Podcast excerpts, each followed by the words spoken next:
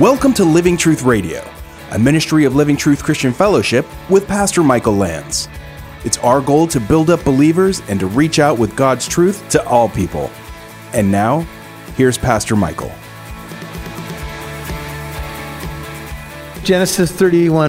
So Jacob sent and called Rachel and Leah, verse 4, to his flock in the field. I think he tried to get some distance from the rest of the family and said to them, I see your father's attitude that it is not friendly toward me as formerly, but the God of my father has been with me. Jacob said, Your, dad, your dad's attitude toward me has changed, but God has been with me. And no matter how the winds blow in your life, brothers and sisters, no matter if people's attitudes towards you change, God loves you. His love for you is not conditional. His lo- if his love for you was conditional, he wouldn't have chose you. Amen? His love for you is based upon a decision that he made. He decided to love you. Not because I was so lovable, but because God is good. Not because Jacob was so lovable I mean, if, if God had the pick of the people on the planet at the time, Jacob was not the most, uh, you know, righteous dude on the planet. Amen? He wasn't the man with the highest integrity, but he was God's choice. And the Bible says, for us as believers, God has chosen us. So Jacob shares this. He goes, Look, your dad's attitudes changed, but God has been with me, and God is faithful. And you know that I have served your father with all my strength. Now, it's always good when you could say to your family, you know what I've done, and back it up by actually what's happened. If these were hollow words, if every time the wives had walked by Jacob, he was kicking back and not doing the work that he had agreed upon with Uncle Laban, then they wouldn't have borne witness. But he said, Look, you know, I've served your dad with everything that I have. Here's an application point for us as Christians we're called to work hard. We're not called to work, um, you know, ridiculous hours at our job. We're not called to be a doormat for people, but we are called to be people of integrity. And this is something that I think this is a work that God had done in Jacob's life. Jacob had learned to work hard. And he said, I, I, gave everything to your dad. And look, there were many days and many nights when Jacob could have said, You know what? This guy is a jerk. You know, he doesn't deserve my best. You ever been there before? Some of you may have employers right now where you're thinking those kinds of thoughts. Uh, I'll tell a personal story here because it may have some value to some of you. I've been fired from one job in my life, and I deserve to be fired. And I uh, was a little bit out of high school, and I I'd grown up in a pizza parlor. My family had chains of pizza restaurants, and I was getting some supplemental income, and I decided to work at this little takeout pizza parlor. And it was pretty much a one man show. They wanted you to answer the phone, make the pizza, work the counter, and I just wasn't keeping up because when I showed up there, I didn't even really want to be there. And they noticed, and they fired me. And I was like,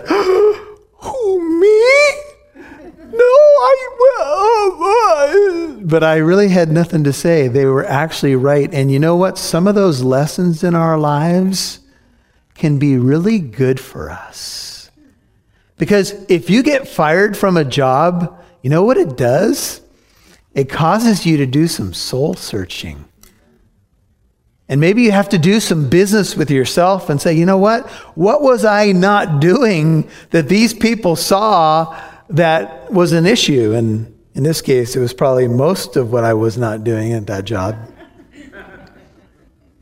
But Jacob goes on to say, he says, Yet your father has cheated me and changed my wages 10 times. However, would you notice, God did not allow him to hurt me. In verses 4 through 16, the dialogue between Jacob and his wives, God is brought up seven times in the conversation. Each time Jacob points out something that was a wrong in his life, something that was done that wasn't uh, you know, he wasn't treated fairly or well, he always falls back to God, what God did for him. And I think we need to do that. I think when we can we can go down a list sometimes and some of you may really relate to this. You go down a list, maybe you come to the end of your day and you go, Well, this didn't go right, and that didn't go right, and this and that person. And you go down this list and that, that person looked at me with a cross eye, and I got cut off on the freeway, and I got to the frozen yogurt. They're out of my flavor. There's frozen yogurt again. I must want it later, right? And you're kind of like, well, anything good happening in your life? I mean, you live in America. You did have a car to drive there. You had the money to buy the yogurt.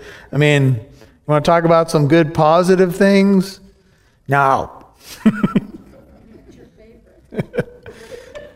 I'll tell you later. You know, from the front row here, there was a, a question about a favorite flavor. Uh, it's happened that I've said some things from the pulpit, and then quickly things end up in my office. So, uh, but I don't want to do that right now. he says, "Look, your dad's been unpredictable, but God has been predictable." Your dad has changed, but God doesn't change. You know, I look at the landscape of our world. I look sometimes at the blowing winds of uh, even the life of the church, and it's like we want to change with every wind of doctrine. Oh, oh, these people think that, then oh, we better change. These people think that, we better change. Look, some change is good, but there's change that's not good. If it's change for the sake of change and it's not based upon what God wants, that's an issue. And so God says to us as New Testament Christians, 1 Peter 2 9 through 11, you are a chosen race, a royal priesthood, you're a holy nation. You're a people for God's own possession, that you may proclaim the excellencies of Him who has called you out of darkness into His marvelous light. You were once not a people, but now you are the people of God. You had not received mercy, but now you have received mercy. Beloved, I urge you as aliens and strangers to abstain from fleshly lusts, which wage war against the soul. This is who you are. You've been called out of darkness into light. You are to proclaim his excellencies, but still understand watch out for your flesh, because the things of the world in your flesh They'll wage war against your soul. So look at verse 8. If he spoke, if he spoke thus, and Jacob's now talking about their father, Laban, the speckled shall be your wages, then all the flock brought forth speckled. And if he spoke this way or thus, the stripe shall be your wages, Laban speaking to Jacob, then all the flock brought forth striped. So, you know, uh, uh Jacob had mentioned that Laban had changed his wages 10 times. And I think this, is, this explains it. And here's what it was Laban would say, Okay, uh, this week the speckled will be your wages. And then all of a sudden the flock produced all kinds of speckled. And Laban went, Hmm, a lot of speckled around here. You know what? I'd like the speckled for myself. I'll tell you what, Jacob, let's have another meeting. Come into my office. This week the stripe shall be your wages. And then the flock would start producing the stripe. And that may be an oversimplification of time, but anyway, that's what was happening. And so each time a pronouncement was made by Laban, it would fall into Jacob's favor, and then Laban would try to take Jacob's blessings. And he changed the wages 10 times. But each time, God said, No, I'm going to bless Jacob. Look at verse 9. Thus, God has taken away your father's livestock and given them to me. Jacob saw the hand of God and the blessing of God on his life. Now, how do you think the two sisters are going to respond to Jacob? Jacob saying, God has done this. And it came about at that time when the flock were mating. Jacob's now going to tell about a, a dream that he had that I lifted up my eyes and I saw in a dream, and behold, the male goats which were mating were striped, speckled, and mottled. Then the angel of God said to me in the dream, Jacob, and I said, Here I am. And he said, Lift up now your eyes and see that all the male goats which are mating are striped, speckled, and mottled. for I've seen all that Laban has been doing to you. Sometimes when we're going through stuff in life, we feel like, you know, this person's getting the upper hand in my life, and does God see what that person's doing? And God says, Jacob, I see everything. And by the way, just Bible students, here's a side note. The angel of God, look at verse 11, is God in verse 13. And oftentimes, when you see an appearance of this angel of the Lord, or sometimes hear the angel of God, it is an appearance of Jesus Christ in the Old Testament. What we might call Christ before the manger. Because remember, Jesus is God and he's eternal. When he became a man, when he was born in Bethlehem, he took on the additional nature of humanity. But he did not subtract his deity at any time. He's God and he's always been God. And here, the angel of God appears to Jacob in this dream. And of course, the angel of God, being Jesus Christ, um, would come from this line of Jacob. So there's an interesting connection. And this angel of God says, I am the God of Bethel. Bethel means house of God, which where you anointed a pillar, where you made a vow to me. Now arise, leave this land, and return to the land of your birth. A further um, affirmation of how Jacob was feeling. And so he says, I am the God of Bethel, where you anointed a pillar, where you made a vow. Now, if you guys just go back um, a couple chapters with us right at this moment, you remember that this is the place that Jacob saw his famous what? Ladder. And he had the dream, and he saw angels ascending and descending on the ladder. And after that dream, God made promises to him. God was above the ladder and he promised that he'd be with him. He promised that he would bless him. He would give him the land. He would give them, give him a multitude of peoples from his body or a people from his body. And Jacob, in response to that promise, made a vow. He anointed a pillar, he anointed the rock, and he made a vow. And God says to him, uh, I know what you did there. I know what your vow was. When you made a vow to me, when you anointed that rock, when you signified that place, I was there. Do you know, brothers and sisters, that God hears when we make a vow? Have you ever come to a turning point in your life? Maybe God did something really special in your life, and you said those words Lord, I promise I will serve you the rest of my life. And sometimes we've made some big promises to God. And, you know, in our current culture, we do make vows at times, like we vow to be faithful to our spouse. Sometimes we'll vow to tell the truth in a court of law. And we'll say, So help me God. And our society doesn't put much value in that, but God values a person's vow. Of course, we're warned in the New Testament not to make silly vows. Jesus said, just let your yes be yes and no be no. Don't start vowing stuff. It worries me when people, you know, are throwing vows out all the time. It's a concern. Just live by the Holy Spirit, live by the Word of God, and let your yes be yes and no be no. But here, at an important turning point in Jacob's life, he made a vow and God heard the vow.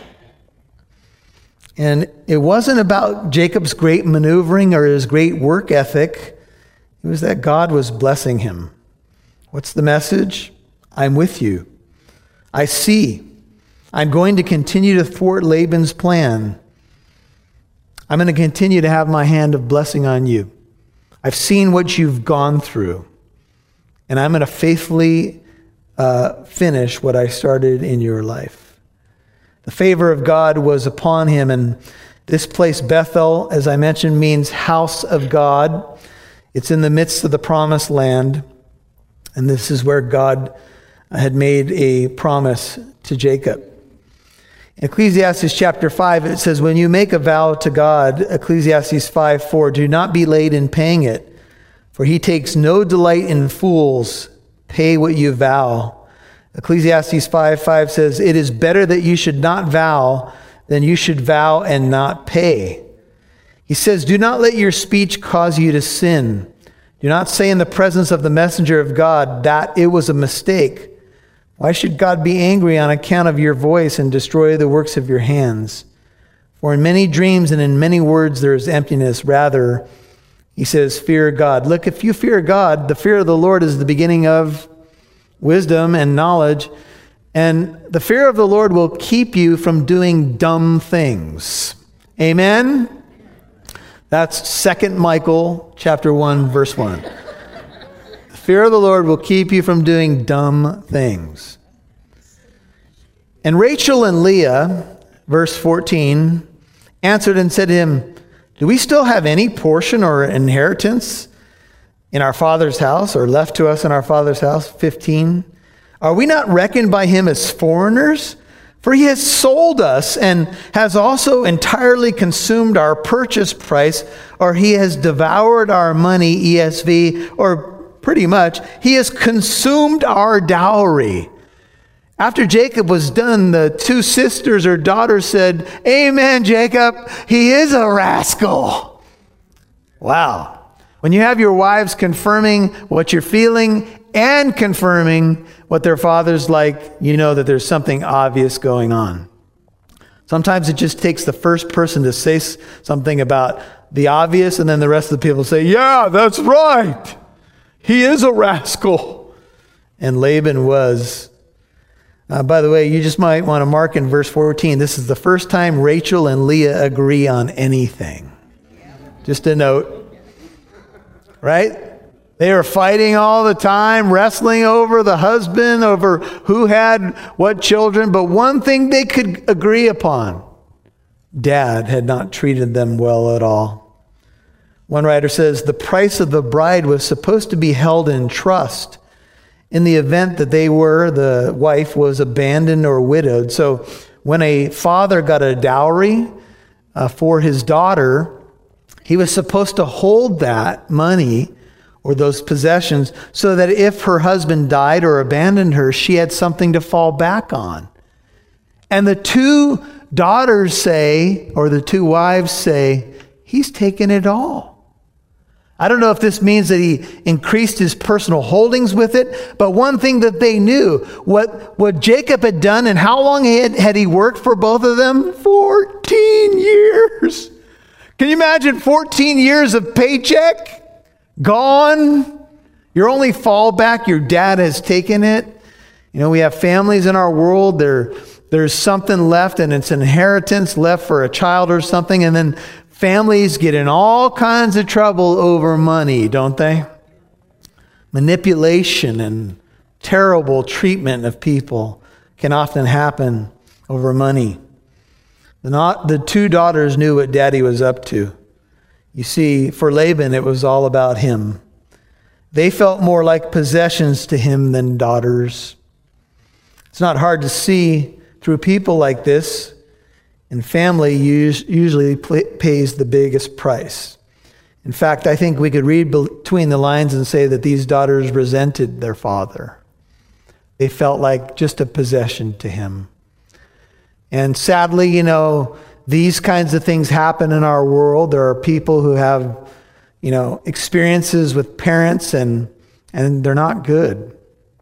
And sometimes even kids feel like they're just a problem for their parents. And these two daughters just pretty much felt used by dad. But again, we go back to the faithfulness of God that even when our parents let us down, God is our Father, and He won't abandon us. Surely all the wealth, 16, which God has taken away from our Father, belongs to us and our children. Now then, here's the two wives do whatever God has said to you.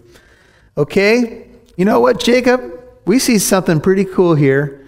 When God's given you all this stuff and basically taken it away from our Father, it's become ours too because we're married to you. So this is pretty cool. We've all gotten payback on wicked Laban. Ding dong, Laban is dead. The wicked Laban. Anyway, sorry. it's payback time.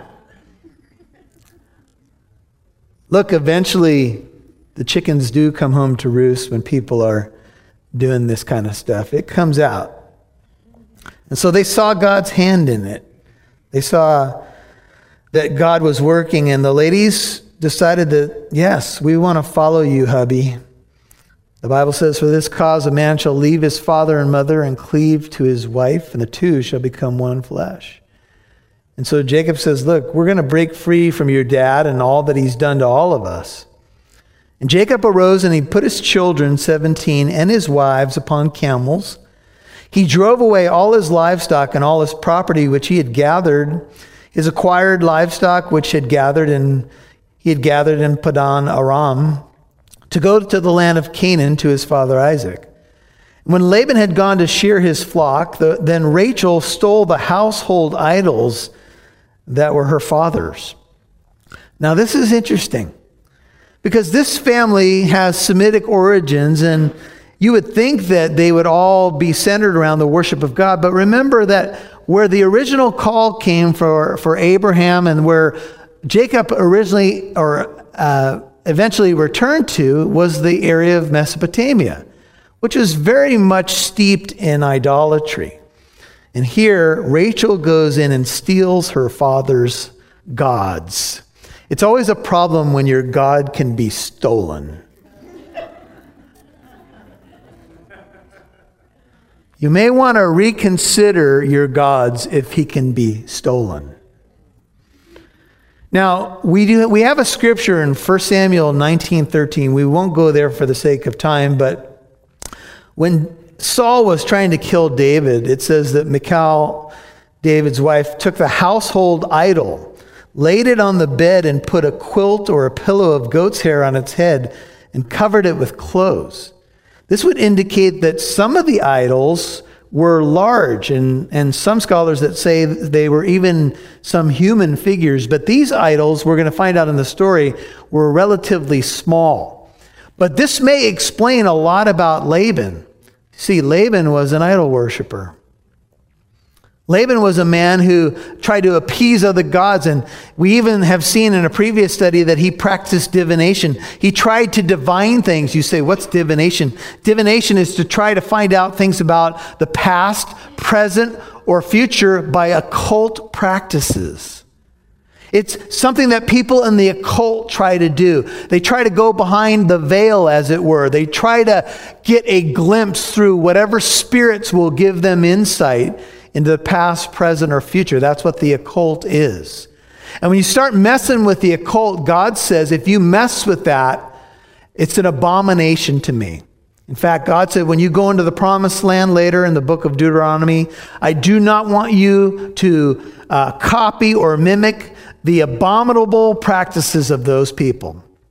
When you open up yourself to the occult, you open yourself up to things that are occluded, things that God does not want you to mess with, things that sometimes can invite dark spirits into your life. And there are people in this world who could testify to you tonight that they opened that door and it got ugly.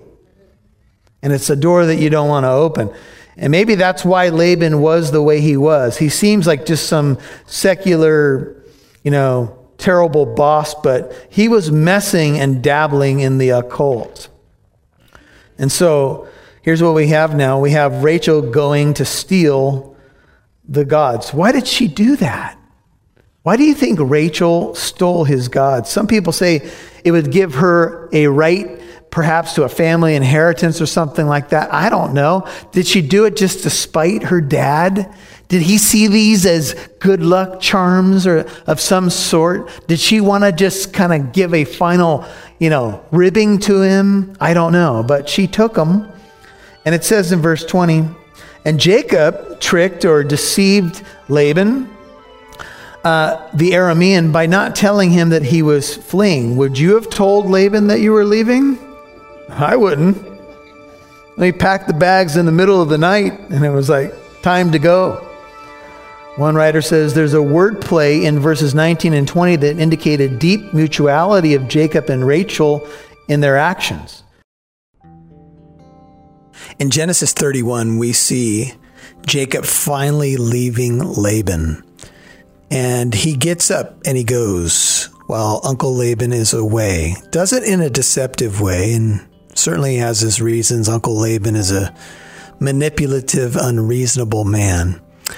And Jacob flees with all that he has his wives, his family, and Uncle Laban pursues him. And when we talked about in a mes- previous message, we talked about leaving Laban. We talked about how we have Labans in our lives that hold us back, manipulate us, keep us down. And it's time to make a break with Laban. But whenever you make a break with the old life, we can be assured of something that those things can tend to pursue us still. You know, early on in the book of Genesis, we saw sin as uh, crouching at the door, seeking to master us, but we must master it. And here is Jacob is moving on, really moving on to a, new life. He's about to get a new name. He's about to wrestle with God, but he's also going to have to wrestle with his past. He's going to have to face his brother in an upcoming message. He's going to have to face the things of the past. And we, when we make a break with our Labans, quote unquote, sometimes they, were, they will pursue us. And sometimes they will try to bring us back into the fold, if you will. And we have to make a clean break. And it's going to be a challenge. It's going to be a wrestling match. You're going to have to know that for most people, folks, we don't change necessarily overnight. Change comes little by little. Sanctification is a process. And so you may be being pursued by that old life, and you're going to have to keep moving in God's direction. And God did, as we see in this message, supernaturally protect Jacob. He he spoke to Laban in a dream. He really told him, "Be careful what you say to Jacob."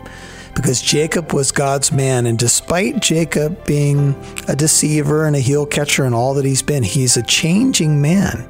He's being changed if you will, from one degree of glory to another. And so are you, my brother, my sister. Maybe you're in the midst of the struggle right now. Maybe you feel like you're between a rock and a hard place. Maybe you feel like you're being pursued by the forces of hell. Hang on and keep running to God because God is faithful and He's got your back. Thank you for listening to today's program. If you'd like to listen to this message again, learn more about our church in Corona, or to access archived messages, go to livingtruthradio.org and click on the Church tab. You can follow us on Instagram at Living Truth Corona or download the Living Truth Christian Fellowship app on Apple and Android devices. Living Truth Radio is a listener supported ministry. You can partner with us by donating at livingtruthradio.org.